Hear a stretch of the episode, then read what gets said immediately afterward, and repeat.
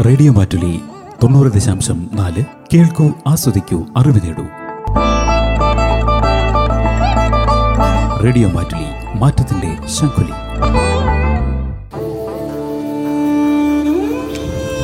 അക്ഷരങ്ങളിൽ എന്റെ നാട്. വായനാ പക്ഷാചരണത്തിന്റെ ഭാഗമായി ലൈബ്രറി കൗൺസിലിന്റെ നേതൃത്വത്തിൽ റേഡിയോ മാറ്റലിയുടെ സഹകരണത്തോടെ നാടിനെ അടയാളപ്പെടുത്തിയ കൃതികളെയും എഴുത്തുകാരെയും പരിചയപ്പെടുത്തുന്ന പരിപാടിയുടെ മൂന്നാം ഊഴം. എന്തെല്ലാം കണ്ടൊന്നു എന്തെല്ലാം മൂന്നാമത് ഊഴത്തിൽ ഈ വർഷം ലൈബ്രറികളെയും പുസ്തകങ്ങളെയും നെഞ്ചോട് ചേർത്ത് വെച്ച ലൈബ്രറി ഭാരവാഹികളും ലൈബ്രറിയന്മാരുമാണ് കൃതികളെയും എഴുത്തുകാരെയും പരിചയപ്പെടുത്തുന്നത്. അക്ഷരങ്ങളിൽ എന്റെ നാട്.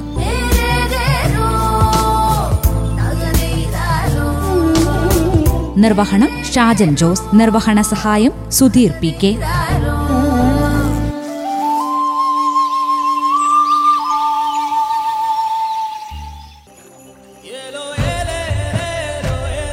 Malayala novel സാഹിത്യത്തെ ജനകീയമാക്കുന്നതിനും വായനയെ ഒരാഘോഷമാക്കുന്നതിനും വർത്തമാനകാലത്ത് ഏറ്റവും പ്രധാന പങ്കുവഹിച്ച എഴുത്തുകാരനാണ് ബെന്യാമൻ.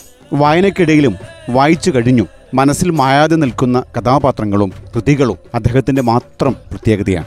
കാടും പടർപ്പുമില്ലാതെ നിഷ്കളങ്കമായും സുതാര്യമായും കഥ പറയുന്ന രീതി സാധാരണക്കാരന് ഏറെ സ്വീകാര്യമായി. ദൈവത്തിന്റെ വലങ്കൈ എന്ന് ഹിബ്രു ഭാഷയിൽ അർത്ഥം വരുന്ന ബെന്യാമിൻ എന്ന തൂലികാ നാമത്തിൽ എഴുതിയ കുളനടയിലെ ബെന്നി ഡാനിയേൽ തന്റെ കഥാസന്ദർഭങ്ങളിലൂടെയാണ് ലോകസാഹിത്യത്തിൽ തന്റെ ഇരിപ്പിടം ഉറപ്പിച്ചത്. പ്രവാസ ജീവിതത്തിന്റെ പൊള്ളിക്കുന്ന യാഥാർത്ഥ്യങ്ങൾ ജീവിതം കൊണ്ട് തൊട്ടറിഞ്ഞ ഈ പ്രവാസി എഴുത്തുകാരൻ തന്റെ അനുഭവങ്ങളെ അക്ഷരമാക്കിയപ്പോൾ അത് നീറുന്ന നൊമ്പരമായി വായനക്കാരനെ അസ്വസ്ഥനാക്കി. അച്ഛൻ കോവിലാറിന്റെ കരയിൽ ജീവിതാനുഭവങ്ങളുടെ സങ്കടപ്പുഴ. പലവുരു താണ്ടിയ ബെന്യാമന് താൻ കണ്ടതും കേട്ടതും അനുഭവിച്ചതുമൊക്കെ സാധാരണക്കാരന് മുൻപിൽ കോറിയിടാൻ നോവൽ ഏറ്റവും മൂർച്ചയേറിയ ആയുധമായിരുന്നു. നിസ്സാരമെന്ന് മറ്റുള്ളവർ കരുതുന്ന അധികം ആരും ശ്രദ്ധിക്കാതെ പോകുന്ന കാര്യങ്ങളിലൂടെയാണ് പല കൃതികളുടെയും യാത്ര. നോവൽ രചനയിൽ ഏറ്റവും കൈയടക്കമുള്ള എഴുത്തുകാരനായിട്ടാണ് ഈ പത്തനംതിട്ടക്കാരൻ അറിയപ്പെടുന്നത്. സാഹിത്യ അക്കാദമി അവാർഡ് ഉൾപ്പെടെ നിരവധിയായ പുരസ്കാരങ്ങൾ. സ്വദേശത്തും വിദേശത്തു നിന്നുമായി ഇദ്ദേഹത്തെ തേടിയെത്തിയത് ഇദ്ദേഹത്തിന്റെ എഴുത്തിനോടുള്ള സത്യസന്ധമായ പ്രകടനം കൊണ്ട് തന്നെയാണ്. ആധുനിക മലയാള നോവൽ സാഹിത്യത്തിന് സമാനതകളില്ലാത്ത വസന്തം സമ്മാനിച്ചുകൊണ്ടിരിക്കുന്ന കൃതിയാണ് ആടുജീവിതം. പ്രവാസത്തിന്റെ വർണപ്പകിട്ടും പ്രവാസിയുടെ ദുരിതക്കാഴ്ചകളും വാക്കുകളിലൂടെ വരച്ചിട്ട ആടുജീവിതത്തെയാണ് നമ്മൾ ഇന്ന് കേട്ടെടുക്കുന്നത്. ചെതലയം സൈമ ലൈബ്രറിയുടെ ലൈബ്രറിയ അനുമോൾ ടി ഡിക്ക് ഗ്രന്ഥാലയവും അവിടുത്തെ നിരവധിയായ പുസ്തകങ്ങളും പകർന്നു നൽകുന്നത് തലമുറകളുടെ ഇഴയെടുപ്പത്തെയാണ്. മൂന്ന് പതിറ്റാണ്ടിനപ്പുറം നീണ്ട ലൈബ്രറിയൻ പദവിയിലൂടെ പിതാവ് തൊട്ടടുത്ത ജീവിതാനുഭവങ്ങളെ ഒപ്പം ചേർത്ത് വെച്ചാണ് ചേനാട് ഗവൺമെന്റ് ഹൈസ്കൂളിലെ ഈ പ്രൈമറി അധ്യാപിക അച്ഛന്റെ തന്നെ ലൈബ്രറിയിലെ ലൈബ്രറിയെ ആയി മാറിയത്. വായനയിലൂടെ അറിവിന്റെ വിസ്മയ ലോകത്തേക്ക് തന്റെ കുട്ടികളെ ഒപ്പം ചേർത്ത് നടക്കുന്ന അനുവിന്റെ വാക്കുകളിലൂടെ മലയാളിയെ ഏറെ ചിന്തിപ്പിച്ച ഏറെ നൊമ്പരപ്പെടുത്തിയ ആടുജീവിതത്തെ നമുക്ക് കേട്ടെടുക്കാം.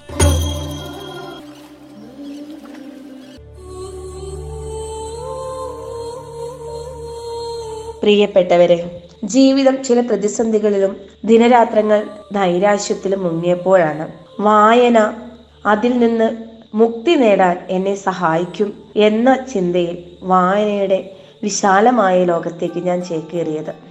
ആ വായനയിൽ എപ്പോഴോ ആണ് എന്റെ ലൈബ്രറിയിലെ അലമാരത്തട്ടുകളിൽ ഇരുന്ന ആടു ജീവിതത്തെ കാണാനിടയായത് അത് പക്ഷെ വെറുമൊരു കണ്ടെത്തൽ ആയിരുന്നില്ല.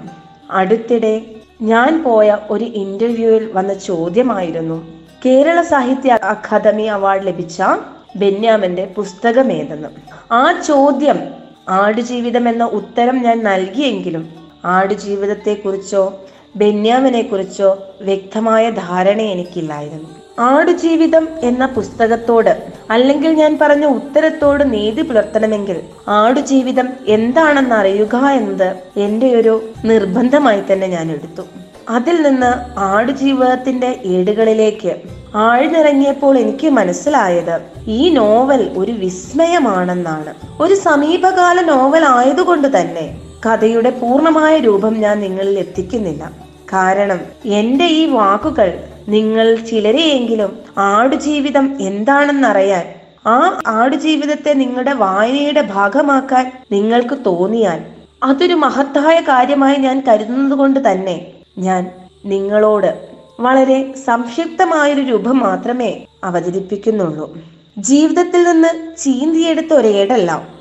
ചോര വാർക്കുന്ന ജീവിതം തന്നെയാണത് എന്ന് ബെന്യാമിന്റെ നോവലിനെ കുറിച്ച് പലരും അഭിപ്രായപ്പെട്ടിട്ടുണ്ട്. അതിലുപരി അതൊരു വാസ്തവവുമാണ്. സഹൃദരായ വായനക്കാർ മാത്രമല്ല ജീവിതത്തിന്റെ സമസ്ത തലങ്ങളിലുമുള്ള മുഴുവൻ ആളുകളും വായിച്ചിരിക്കേണ്ട പുസ്തകമെന്ന് ഈ കൃതിയെ ഒട്ടും അതിശയോക്തിയില്ലാതെ വിശേഷിപ്പിക്കാം. നജീബിനും ഹക്കീമിനും മരുഭൂമിയിൽ ദാഹിച്ചു മരിച്ച എല്ലാ ആത്മാക്കൾക്കും എന്ന സമർപ്പണത്തോടെയാണ് നോവൽ ആരംഭിക്കുന്നത്. ഈ പറഞ്ഞ നജീബാണ് കഥാനായകൻ. അയാൾ ഒന്നും നടിക്കുകയല്ല പച്ചയായ ജീവിതം തുറന്നു കാട്ടുകയാണ്. നജി നജീബ് എന്നത് ബെന്യാമൻ മെനഞ്ഞെടുത്ത ഒരു സാങ്കല്പിക കഥാപാത്രമല്ല. അയാളുടെ ജീവിതവും അനുഭവങ്ങളും പരമമായ യാഥാർത്ഥ്യവുമാണ്. അതേ തീവ്രമായ ചർച്ചകളിലൂടെയും പ്രത്യക്ഷമായ പങ്കുവെക്കലിലൂടെയും ബെന്യാമൻ സൃഷ്ടിച്ചെടുത്ത ഈ ലോകം നമുക്കിടയിലുള്ള ഒരു സഹോദരന്റെ നീറുന്ന ജീവിതത്തിന്റെ പകർപ്പാണത്. ഇതിൽ കഥാകാരൻ തന്റെ തൃപ്തിക്കായോ വായനക്കാരന്റെ ആസ്വാദനത്തിനായോ തുന്നിച്ചേർക്കലുകൾ ഒന്നും തന്നെ നടത്തിയിട്ടില്ല. നജീബ് എന്ന മനുഷ്യന്റെ ജീവിതം മൂടികൾ ഏതും കൂടാതെ തന്നെ ഹൃദയസ്പർശിയാണെന്ന വാസ്തവമായിരിക്കാം കഥാകൃത്തിനെ അതിന് പ്രേരിപ്പിക്കാഞ്ഞത്. നോവലിൽ ബെന്യാമൻ നജീബിന്റെ കഥ പറയുകയല്ല. മറിച്ച് ആ മനുഷ്യന്റെ ആത്മാവിൽ അലിഞ്ഞു ചേർന്ന് അയാൾ നജീബ് ആവുകയാണ് നോവും നൊമ്പരവും കഷ്ടതയും നിസ്സഹായാവസ്ഥയും അതിന്റെ തീവ്രത ഒട്ടും നഷ്ടപ്പെടാതെ ആവിഷ്കരിച്ച കഥാകൃത്തത്തിന്റെ നൈപുണ്യം പ്രശംസനീയം തന്നെ. നജീബ് സാധാരണക്കാരിൽ സാധാരണക്കാരനാണ്. ഭാര്യ സൈന്യവും ഉമ്മയുമായുള്ള കൊച്ചു കുടുംബം. മണൽവാരൽ തൊഴിലാളികളാണ്. ഭാര്യ ഗർഭിണിയായപ്പോൾ പ്രാരാബ്ദങ്ങൾ ഏറി വരുന്നത് പോലെ യാദൃശികമായി ഒരു വിസ കിട്ടി. മോഹങ്ങൾ മാനത്തോളം ഉയർന്നു. കാറും വലിയ വീടും ഗോൾഡൻ വാച്ചും ഗൾഫുകാരൻ നജീബിനെ നോക്കി നാട്ടുകാർ അസൂയപ്പെടുന്ന രംഗം. ഹാ ഏതൊരു ഗൾഫുകാരനും യാത്ര അയക്കും മുമ്പേ മെനഞ്ഞെടുക്കുന്ന മിഥ്യാത സ്വപ്നങ്ങൾ. ജീവിതത്തിൽ മുങ്ങാൻ കുഴിയിടുന്ന ആ യുവാവിന് അവ നൽകിയ ഊർജം ശക്തമായിരുന്നു. അയാൾ ഹക്കീം എന്ന പയ്യനോടൊപ്പം തന്റെ സ്വപ്നങ്ങളിൽ നിന്നും യാഥാർത്ഥ്യത്തിലേക്ക് കടന്നു. അവിടെ അവരെ വരവേറ്റത് ഏറെ നേരത്തെ കാത്തിരിപ്പിന് ശേഷം മുഷിഞ്ഞ വസ്ത്രധാരിയായ അവരുടെ യജമാനിയായിരുന്നു. അഥവാ അറബിയിൽ പറയുകയാണെങ്കിൽ അതാണ് അവരുടെ അർബാബ്. അയാളുടെ പേരോ കുടുംബമോ വീടോ ഏതാണെന്ന് നജീബിന് അറിയില്ല. അന്നും ഇന്നും നമുക്കത് അറിയേണ്ട ആവശ്യവുമില്ല. കാരണം നജീബിന്റെ അർബാബ് എന്ന വ്യക്തിത്വമാണ് നോവലിലും ജീവിതത്തിലും അയാൾക്കുള്ളത്. ഒരു രാത്രിയിൽ ഒരു കുടിസ് വണ്ടിയിൽ അർബാബ് അവരെയും കൊണ്ട് മൈലുകളോളം യാത്ര ചെയ്തു.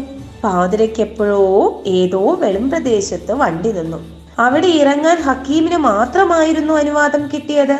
ആ കൊലുന്നു പയ്യനെ പിടിച്ച് വലിച്ച് അയാൾ എവിടേക്കോ കൊണ്ടുപോയി. തിരികെ വന്ന് വീണ്ടും വണ്ടിയുമായി നീങ്ങി. നജീബിന്റെ ആകാംക്ഷ തിരയടിക്കുകയായിരുന്നു. ഏറെ നേരത്തെ യാത്രയ്ക്ക് ശേഷം ആ വാഹനം വീണ്ടും നിശ്ചലമായി. ഒരു തുറസായ സ്ഥലത്ത് കൂറ്റൻ ബംഗ്ലാവുകളും തിളങ്ങുന്ന ലൈറ്റുകളും ആൾ തിരക്കും. അയാൾ കണ്ടില്ല. നാട്ടിൽ നിന്ന് വണ്ടി കയറുമ്പോൾ സങ്കല്പിച്ചെടുത്ത ഗൾഫിന്റെ മുഖം ഇങ്ങനെയൊന്നുമായിരുന്നില്ല. ഇരുട്ടിലെന്തോ അനക്കം മാത്രം അയാൾ കണ്ടു. താഴെ ഭൂമി മേലെ ആകാശം മറ്റൊന്നുമില്ല. എന്തിനിവിടെ കൊണ്ടുവന്നു എന്ന് ചോദിക്കാൻ നജീബിന് അറിയാം എന്നാൽ അത് മനസ്സിലാക്കാൻ അറബിക്കറിയില്ല. അയാൾ നിസ്സഹാനായി തന്റെ അർ- അർബാബിനെ അനുഗമിച്ചു. നജീബിനെ ഒരു പഴയ കട്ടിലിനരികെ നിർത്തി അയാൾ പോയി.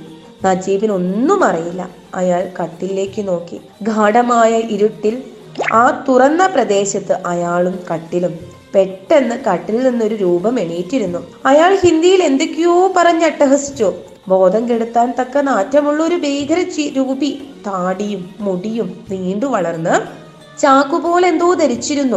കുളിച്ചിട്ട് വർഷങ്ങളായെന്ന് തോന്നുന്നു.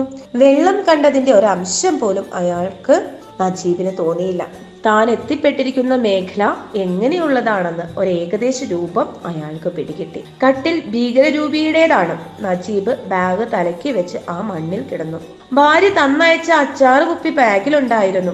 സങ്കടം ഉപ്പുനീരായി കവിളുകളിലൂടെ ഒഴുകി.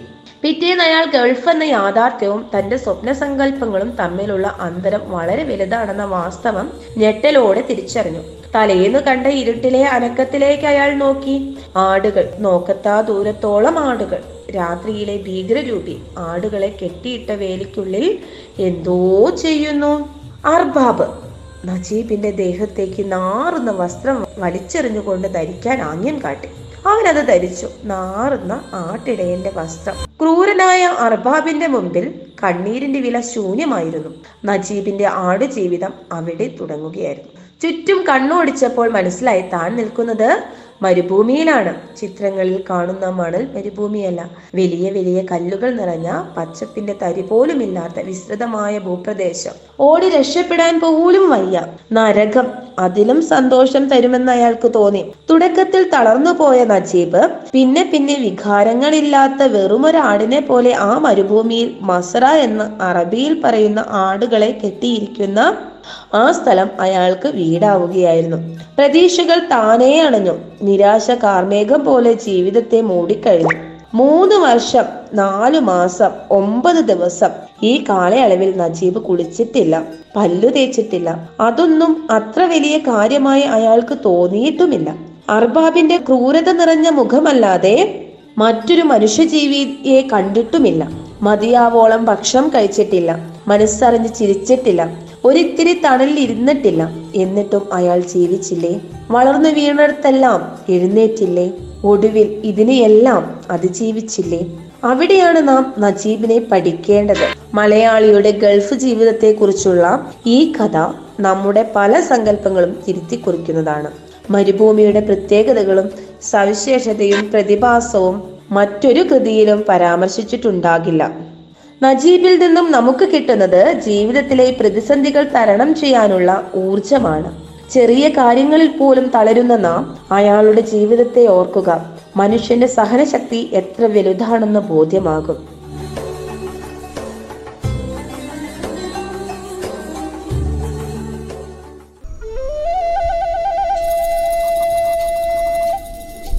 അക്ഷരങ്ങളിൽ എന്റെ നാടിന്റെ അടുത്ത അധ്യായത്തിൽ ജൂലൈ ഇരുപത്തിയെട്ടിന് മലയാള സാഹിത്യത്തിലെ ഏറ്റവും മികച്ച എഴുത്തുകാരനായ സുഭാഷ് ചന്ദ്രന്റെ മനുഷ്യന് ഒരാമുഖം എന്ന കൃതിയെ കമ്മന മംഗളോദയം ഗ്രന്ഥാലയത്തിന്റെ പ്രിയപ്പെട്ട ശ്രീജിത്ത് കെ വി അവതരിപ്പിക്കും.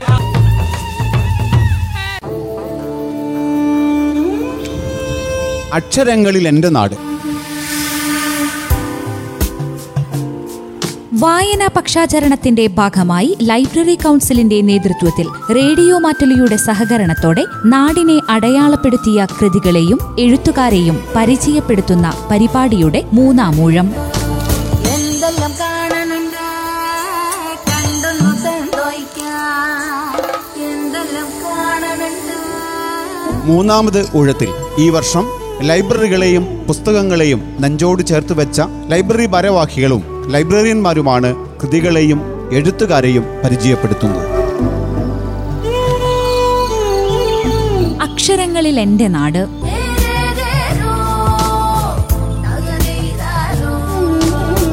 നിർവഹണം ഷാജൻ ജോസ്. നിർവഹണ സഹായം സുധീർ പി കെ.